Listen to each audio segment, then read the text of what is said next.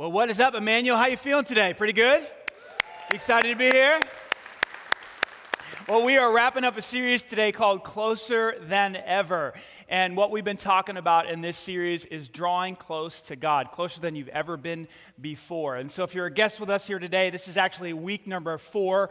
Uh, but you, if you want to catch up and kind of see where we've been in the first three weeks, you can do that on the podcast or in our church app. You can watch those sermons if you'd like to. That's why we put those on there if, you if you missed in the last couple of weeks or if you're with a guest, a guest with us today. And uh, we've been spending time in the book of Psalms, chapter, uh, sorry, chapter 34 of the book of Psalms. Psalms. We've been using that as our guide to kind of learn how to draw closer to God. And King David was a man after God's own heart.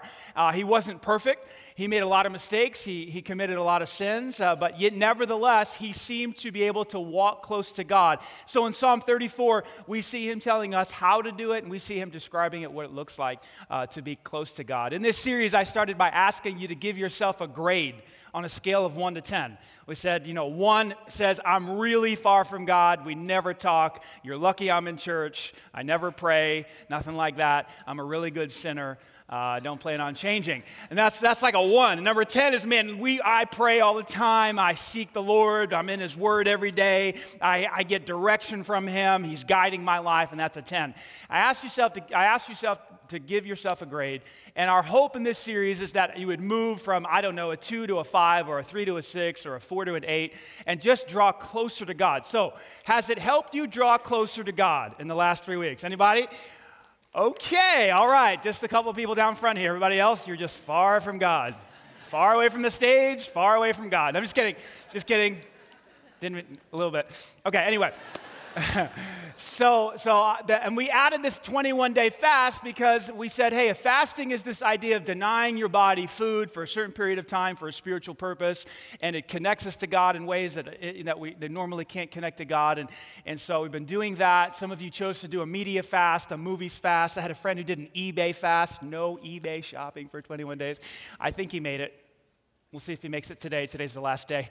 Uh, anyway, uh, so yeah, it's denying yourself something for a period of time for a spiritual purpose. And so hopefully that's been a help to you and a catalyst. Next year, we're planning on doing the 21 day fast again. Would you like to do that again next year? Some of you are like, didn't do it this time, not doing it next year.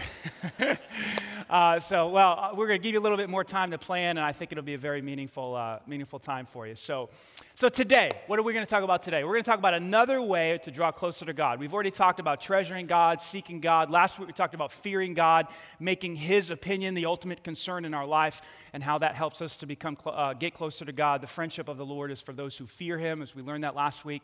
And so, today, we're going to talk about this idea of pain. If we want to walk, walk closer than we ever have before, we're going to have to allow pain to do something to us, and that is humble us humble us. We all have pain in our life. Things come up, there's disappointment, there's a cancer, someone in our life dies. We have a child who's disobedient or rebellious or something like that, or maybe we have a job situation, we've been overlooked, or someone has done us wrong. Uh, we all have pain in our life. There's accidents that take place, and so pain is unavoidable. David says in Psalm 34, verse 18, watch this. He says that the Lord is near. The Lord is close. Remember, this, in this series, we're talking about how to get closer than ever to God. The Lord is close or he's near to those who are, say it with me, brokenhearted. The Hebrew word simply means to be broken into pieces. Has your life ever been broken into pieces? Some of you would say right now, Danny, that's my life, right now. Something has happened. Some type of pain has entered my life, and and I feel like my life is in pieces. The Lord is close to the brokenhearted, and He saves, He delivers, or that this is the, the Hebrew word for salvation. He brings salvation or deliverance to those who are crushed in spirit. This word is a little bit more descriptive. It actually means the Hebrew word is daka, and it, it means to be crushed to, into powder. Just to give you a picture, an idea of what I'm talking about here, picture like this is your life right here. I love breaking stuff on stage. It's fun. Down front here, just protect your eyes. You don't want any shards of something to hit you. I, I wanted to give you an image so you'll never forget what this Hebrew word means brokenhearted. And I love to swing sledgehammers as well. You ready for this in the front row? This is your life, and this is what happens sometimes. Nice. It's so exciting. Let's do another one. Do another one? Nice. All right. This, my friends, honestly, this is what happens to our life sometimes. In fact, this is going to happen to your life. It's unavoidable. There's something that's going to happen to you. Someone's going to die, there's going to be a cancer, there's going to be a problem, there's going to be a firing, there's going to be something that happens, and this is going to be your life. Thankfully, it's not always like that, but it's, it's like that. The Bible simply says that the Lord is near the brokenhearted. It also says something else interesting in Psalm 46. Listen to these words that God is a refuge and a strength, and He is a very present help in times of, say it with me, trouble. Your life is going to have some trouble. And God simply says, here's what here's the deal. I am going to be a very present help for you. Those of you who have children or have had children or grandchildren, you know that there's a time where the training wheels have to come off of the bike, right? Yes, you've been there? And as a father of three, I've had this experience three times. We took the training wheels off, and now I'm holding the back of the bicycle and I'm running up and down the block, right? And then there's a moment there where you have to let go. And then what do you do when you let go? You run and you do this, right? As you're running. Have you, have you been there? Now, that, I don't know what that was. That wasn't running. But, uh, but, but you run and you have your, and you have your arms out. And, and why do you have your arms out? Because you, you know that there is going to be some trouble for your kid because they've never done this before. And guess what's going to happen? You know that they're going over. And when they go over, there's going to be some, some skin off the knee or the elbow or maybe even the teeth. The teeth could come out. And so you're worried about the dentist. And so you are there because the dentist is expensive. You with me? And so you're going and you're and you're trying and you're you're a very present help to your children in times of trouble. Some of you are still doing that and your kid's 25. You need to quit it. it's time to let him fall a little bit. Okay, different sermon for a different day. I won't go there. This is what life looks like sometimes. And the Bible says that God is a very present help. Now, this makes sense to me because God is compassionate, He's loving, and He cares about you, just like you care about your kids. Yes or no? But then I got to thinking about this. I don't know if this has ever happened to you when you're writing a sermon and you realize that your sermon, your sermon isn't true your sermon's not working. I had that moment this week. I was writing my sermon. I thought, oh, wait a second. This sounds really nice. In fact, let's go back to verse 18. The Lord is, is close to the brokenhearted, and he saves those who are crushed in spirit. And I thought, that sounds good, but it ain't true. Ever happened to you when you're writing your sermons? And I, thought, I started to think there are lots of people that, that I have seen, because I'm a little older now, I've seen this happen to them, and they're very far from God. And God seems to be very far from them. Because the thing that broke them drove them away from God. You know anybody like this? In fact, they used to come to church. They're not here today because of this. Something happened and they said to themselves, if God were real, if God loved me, if He cared about me, He would have, he would have avo- helped me avoid this. This wouldn't have happened, but it did. And because it did, I'm out of here. I don't go to that church anymore. I don't even have faith anymore. So I got to thinking about that, that that's actually true. That, that a breaking, a shattering, does not automatically mean that God and you are going to be close. Yes or no? So here's what's true in your notes there the pain that breaks your heart, the thing that happens, the, the thing that shatters your life, all it does is create the opportunity. That's all it does. It creates the opportunity for God to draw close to you and for you to draw. It's not a guarantee, it's not automatic because we as human beings have this thing called free will. We get to choose our response. Have you ever heard somebody say, you can get bitter or you can get better? Yes? That's free will. That's me. That's you saying, man, this hurts right now. This is painful right now. She just cheated on me. He just cheated on me. I just caught him with pornography. I did that.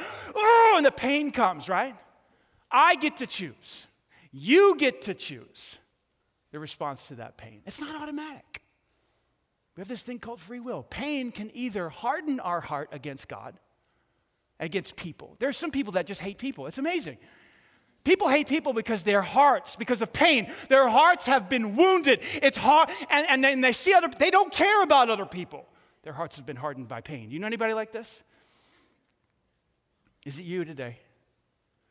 And then there's people that the pain, they choose to let the pain humble them and bring them low. And the people who allow pain to humble them, they get the benefit of being close to God.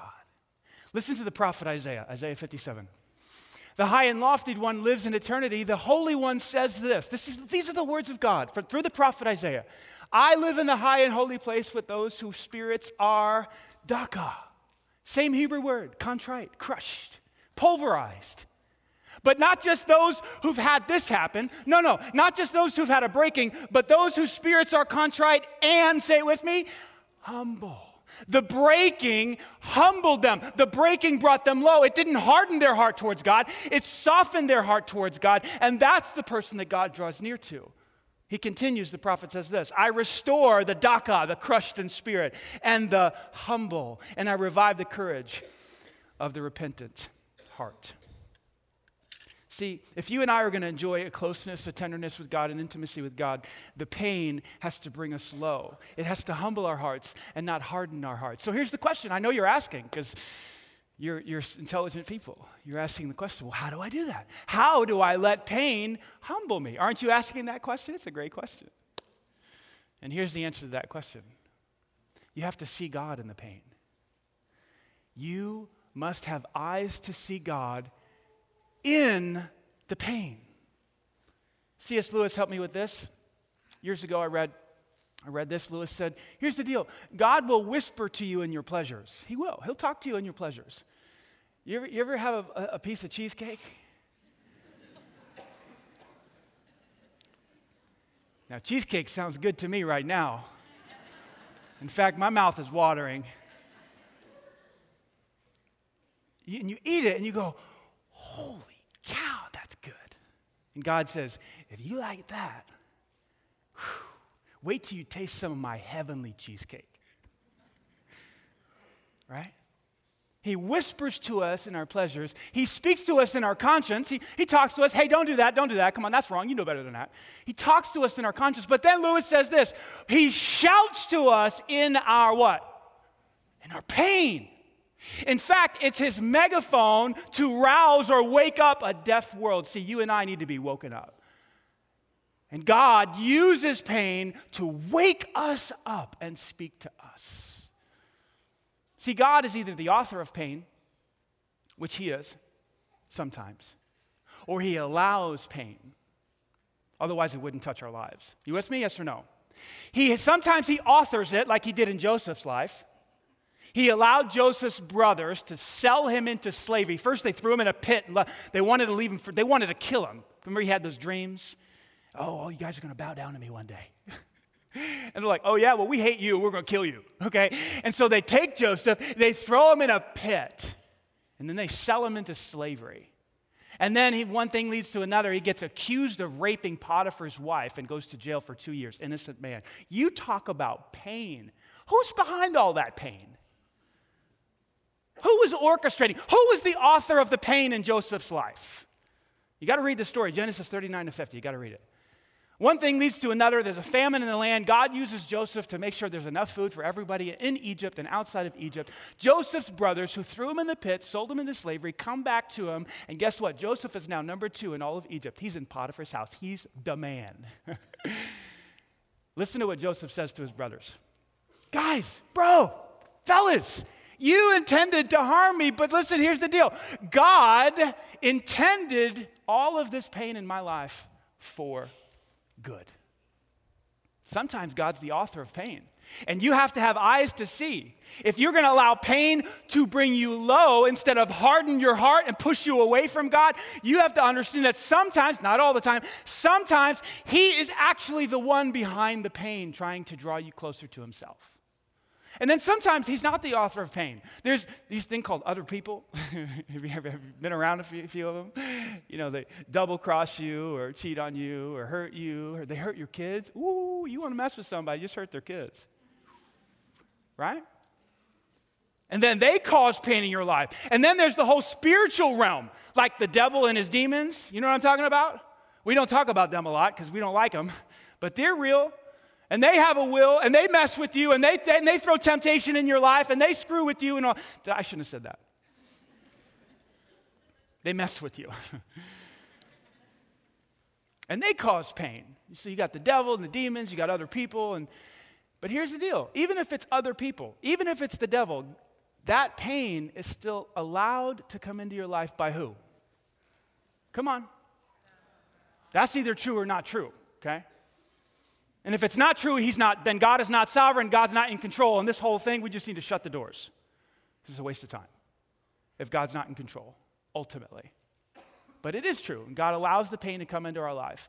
Romans 8:28 tells us this. And we know that God causes, say with me, come on a little bit louder. He, he causes some things, just a few things, just the good things. How about the bad things? How about everything? God causes everything to work together for the good of those who love him and for those who are called according to his purpose.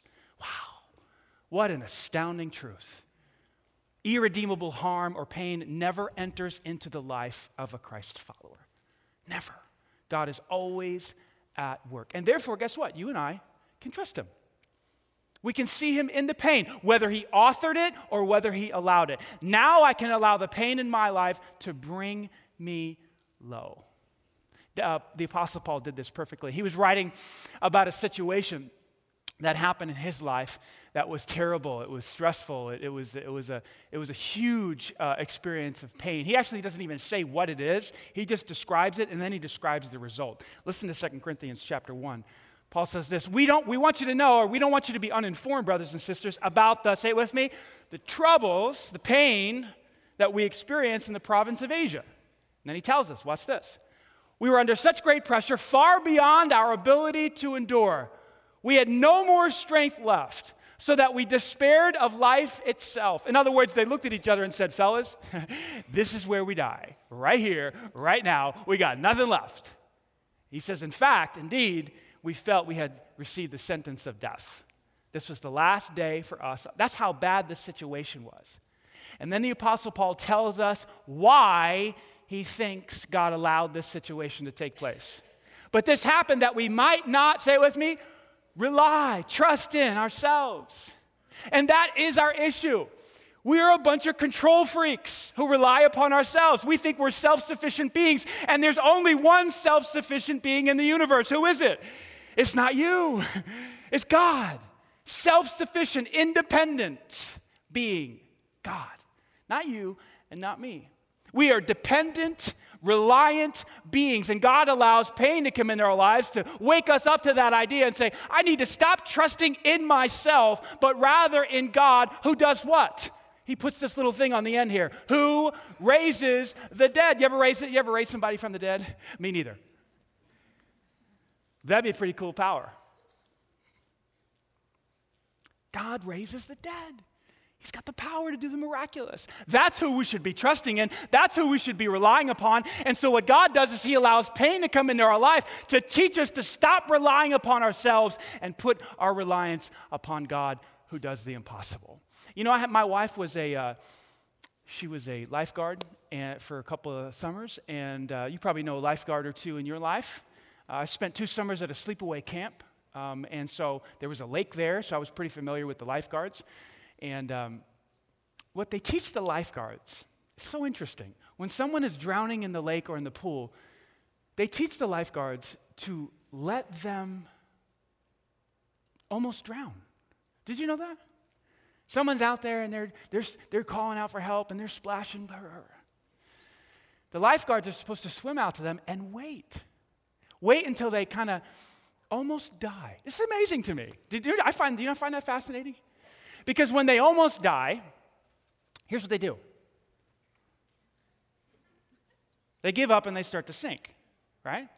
And that's when the lifeguard is supposed to come in behind and rescue that person because they have surrendered the, their will. And then they teach the lifeguards that if the person kind of comes back to life and starts to flail and grab again, they teach the lifeguards to push the person away again so that they could drown. No, not so they can drown. But push them away again, back up, tread water, and then when they finally come to the, to the end of their strength, then the lifeguard comes back in, grabs hold, and starts to coach them in the ear and say, I got you. It's to be okay. I got you. Stop fighting. Stop fighting. I got you. And then the person's ready to be saved, rescued, and delivered. Dallas Willard said it this way You want a God's address? How do you find God? How do you get close to God? God's address is the end of your rope. Many of you are nowhere near the end of your rope. You still got this. I got this. I got this parenting thing. I got this job thing. I got this. And as long as you're, I got this, which by the way is pride, you're not going to be close to God. You're not going to be as close to God as He would like you to be. See, what God's trying to do with you and me is to get you to come to the end of your rope so that He can work with you to fulfill His will. Now, some of you are hearing me and say, Well, how does that work? I've, I've, got a, I've got a big job, a lot of responsibility. I've got these kids to raise. I've got this classroom to deal with. I've got, you know, I'm a police officer. I've got criminals to catch. I've got, I've got, I've got, I get it. I get it. I get it. I'm not suggesting one second that you sit at home and pray and do nothing. Jesus, will you help me? Would you do this for me? Kind of give him orders and let Him do all the work. I'm not suggesting that one second. Here's what I'm suggesting that you get up every day and you do what you are called to do and the job that God has given you to do, and you do it with all of your energy and you do it with all of your strength and you do it with all of your wisdom and all of your passion. Just don't trust yourself while you're doing it. Do you see it? Just don't rely upon yourself as you're doing the work. There is a way to do work there is a way to parent children. There is a way to fix a financial problem. There is a way to fix a problem in your workplace where you're using all of your faculties and all of your energy and all of your experience and all of your wisdom, but you're not trusting in yourself, but in Him who raises the dead. Totally different way to live. It's an eternal type of life. You still do your job. In fact, you may do it better because it's not you by yourself, it's you and Jesus working together. Isn't that beautiful? That's where God's taking us. In fact, when I asked this question as I wrap this thing up, what, why does God love humble people? Like, why does He magnetically drawn to a humble person? Like, what's the, what is it? I'm, I'm the one who lives in the high and holy place with those who are contrite and humble in heart. I save those who are crushed in spirit, and I dwell with the humble. Why, God? Why do you resist the proud and give grace to the humble? Like, what is it about humble people that you just can't stay away from them? What is it? Here's the deal. Ready? Watch this.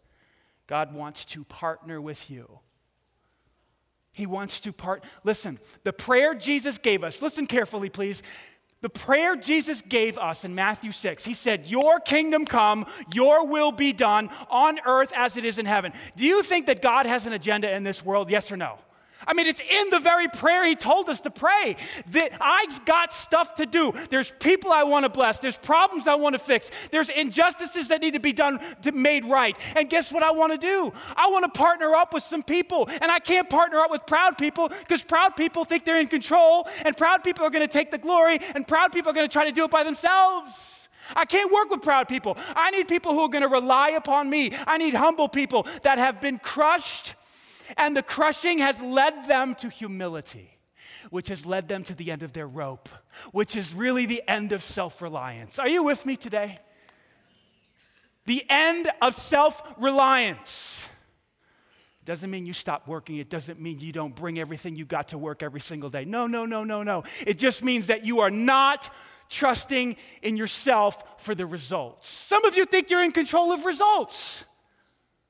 Some of you think you're in control of outcomes, like you're God. Are you God?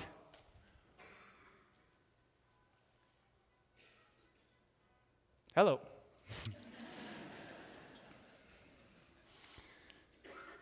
this is hard. This is hard. God says, here's what I'm going to do I'm going to bring some pain into your life to break down your pride, to bring you to the end of your rope. Because ultimately, here's what I want to do I want to get with you. I want to get with you and do work in this broken, evil world. That's what I want to do. This is not a sermon, folks. I'm telling you, this is not a, this is not a talk. This is reality. This is bringing me, bring, me bringing you knowledge of what the heck is going on in this world. God wants to partner up with you to bring some relief, some help to this hurting, broken world. And He's looking for humble people to do it. So when Joseph says to his brothers, guys, bro, you, you left me in that ditch. You intended to harm me, but God, in the back of his mind, he had all kinds of good fixed up, you know, for me to do. Let me tell you what that is. Listen. He brought me to this position so that I could save the lives of many people. There it is, folks. There it is. God used pain and, and rejection and false accusations of rape and all of this stuff to bring me to this position where I'm number two in Egypt so that I can tell Pharaoh to save up a bunch of grain during the seven years of famine so there'd be plenty for the seven years. Uh, I got that backwards. So there'd be plenty for the seven during the seven years of famine so that we can save a lot of people. See, there was a purpose. There was a purpose.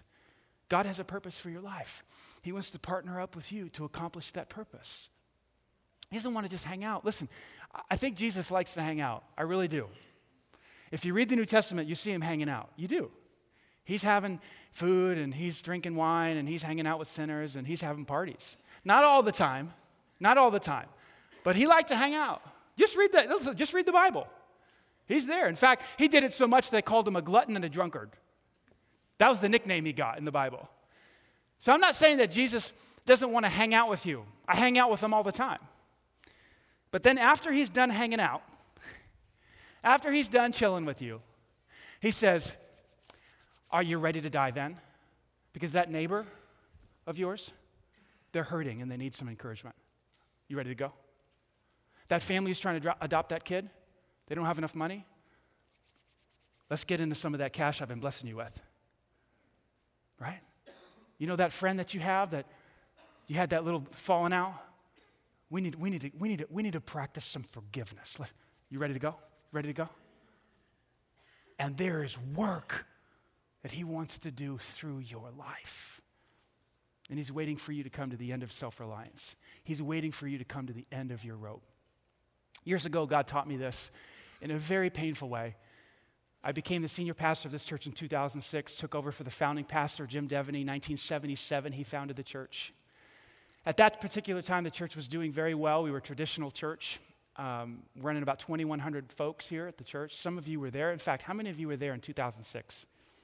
Okay, most of you were not. I took over. I was 28 years old, very passionate about Jesus. And I thought it would be a great idea, a great leadership decision just to change everything. Anybody ever been in a church where they change everything? I mean, when I say change everything, I mean like we had like 20 chandeliers on the ceiling. Remember the chandeliers?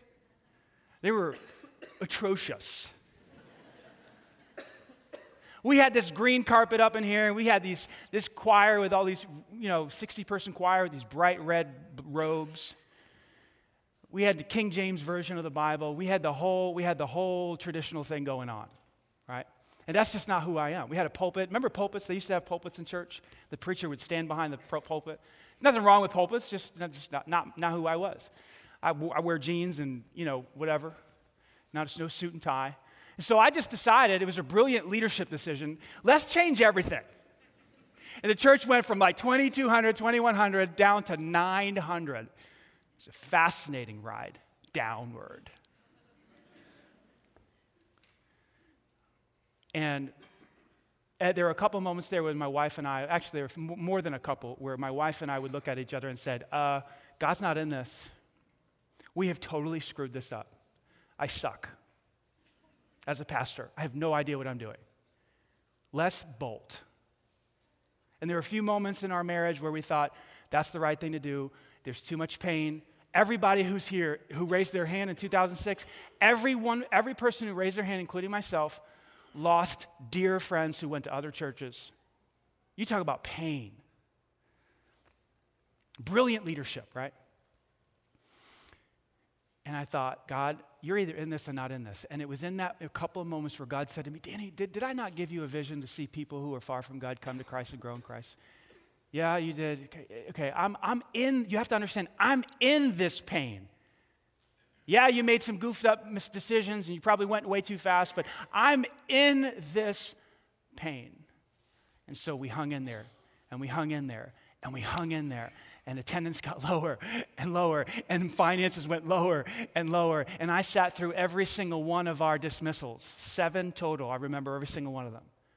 28 years old, firing people that were old enough to be my parents. You talk about pain. And God said, Are you at the end of your rope yet? And I finally said, I'm done. I'm the limp person in the lake. Save me, I'm drowning. No, I'm drowning. I have nothing left. I've got no more wisdom. I've got no more strategy. I've tried, I pulled out every trick with our team. Here, let's try this, let's try this, let's do that. I'll preach better sermons. We'll get better music. We tried everything. Nothing stopped the bleeding. Some of you remember that. Until we finally got to the end of the rope and said, okay, Jesus, I'm going to stay no matter what happens. And we even got down to, I'm not kidding, and the staff will tell you this. We all looked at each other and said, I'll, I'll part time at Starbucks. We'll, we'll cut everybody's salaries in half. I've always wanted to work at Starbucks anyway. Because you get like a free pound of coffee every week. Did you know that? What a deal. I'll work halftime at Starbucks. I'll preach halftime. We'll split everybody's salaries, and that's we'll, we'll, just we'll just if this thing goes down to 200 people, it's fine because Jesus is in this. And we just made that decision, and we gave up. And that's when people started bringing their friends. And here's, here we are, 2013. We've got three campuses. We reach about 5,000 people almost every weekend. It's unbelievable what God is doing across our three campuses. People are coming to Christ and growing in Christ every single week. All glory to Jesus. All glory to Jesus, right?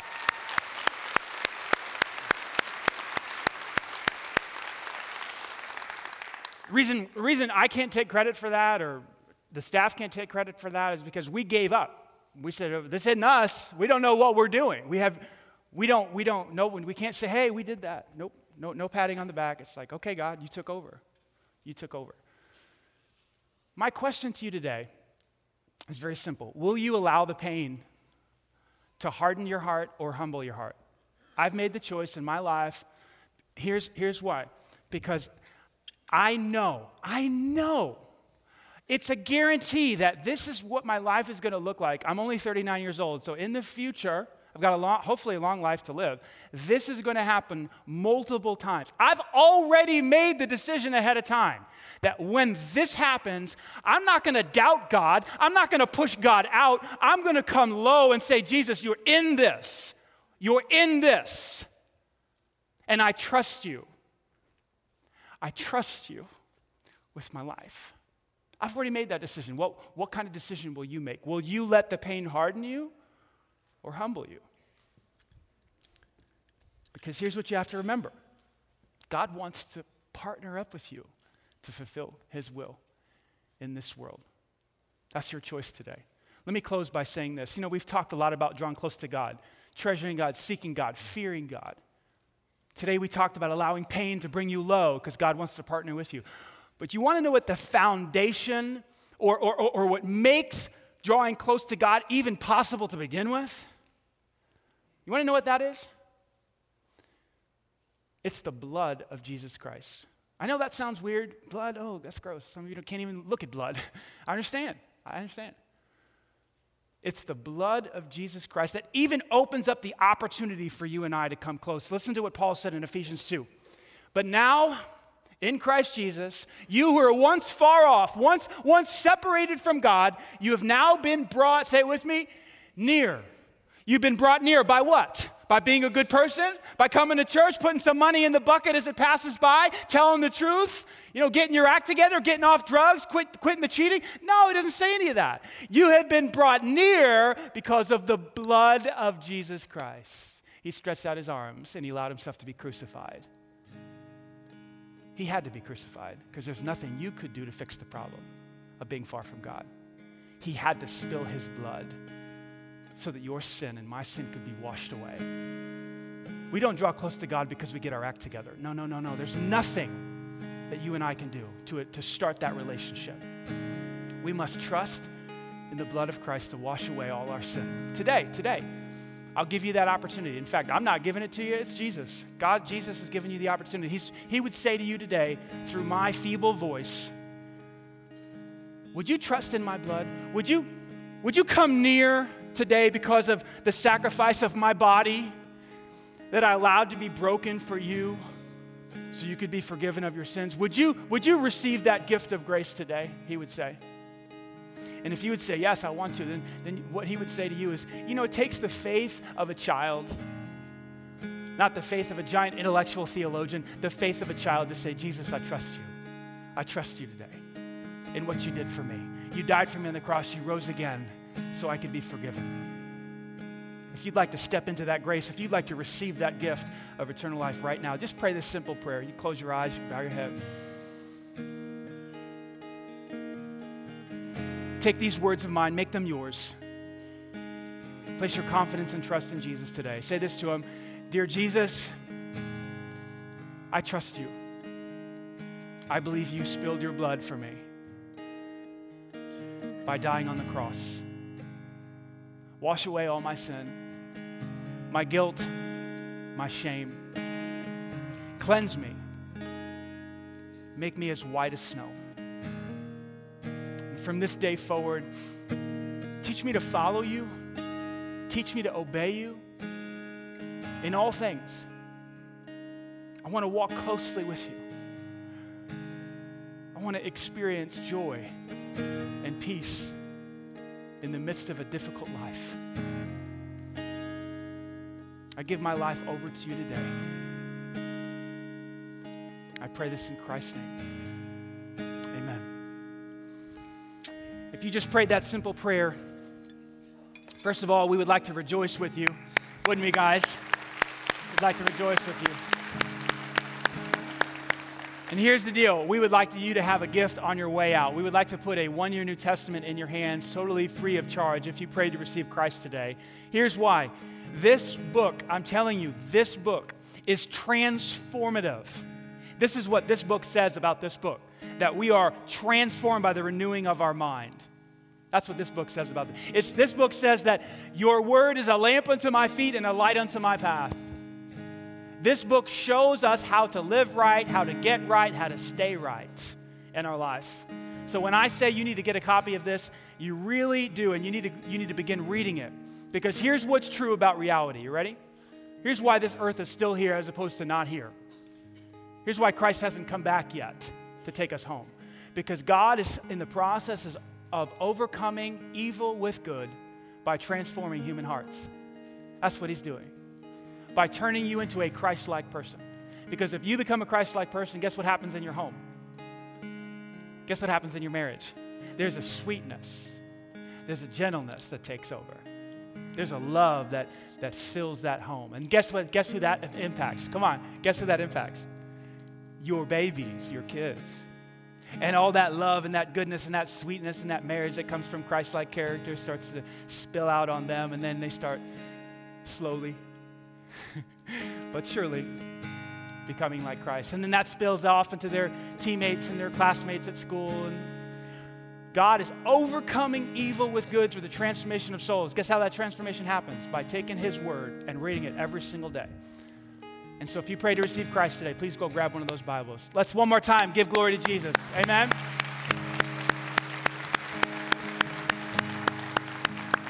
I've made the choice. I've made the choice. When the pain comes into my life, to let it take me down to the end of my rope so that God will partner up with me to perform His will in this world. Will you make that choice? I hope you do. Let's pray. Father, thank you so much for your word. It gives us insight for living, it teaches us how to deal with pain and struggle, and it teaches us what's going on in the world today. In the midst of political uh, situations, difficulties in our country, terrorism, and all the, all, the, all the stuff, all the junk that's going on in our world, we know, we know that you are in the process of overcoming all of that by transforming our hearts. Let that transformation begin in this place, in our hearts. And we will give you all the glory. It's in Christ's name we pray. Next week, we start a brand new series called Love is a Verb. You're not going to want to miss it. Bring a friend. See you next week.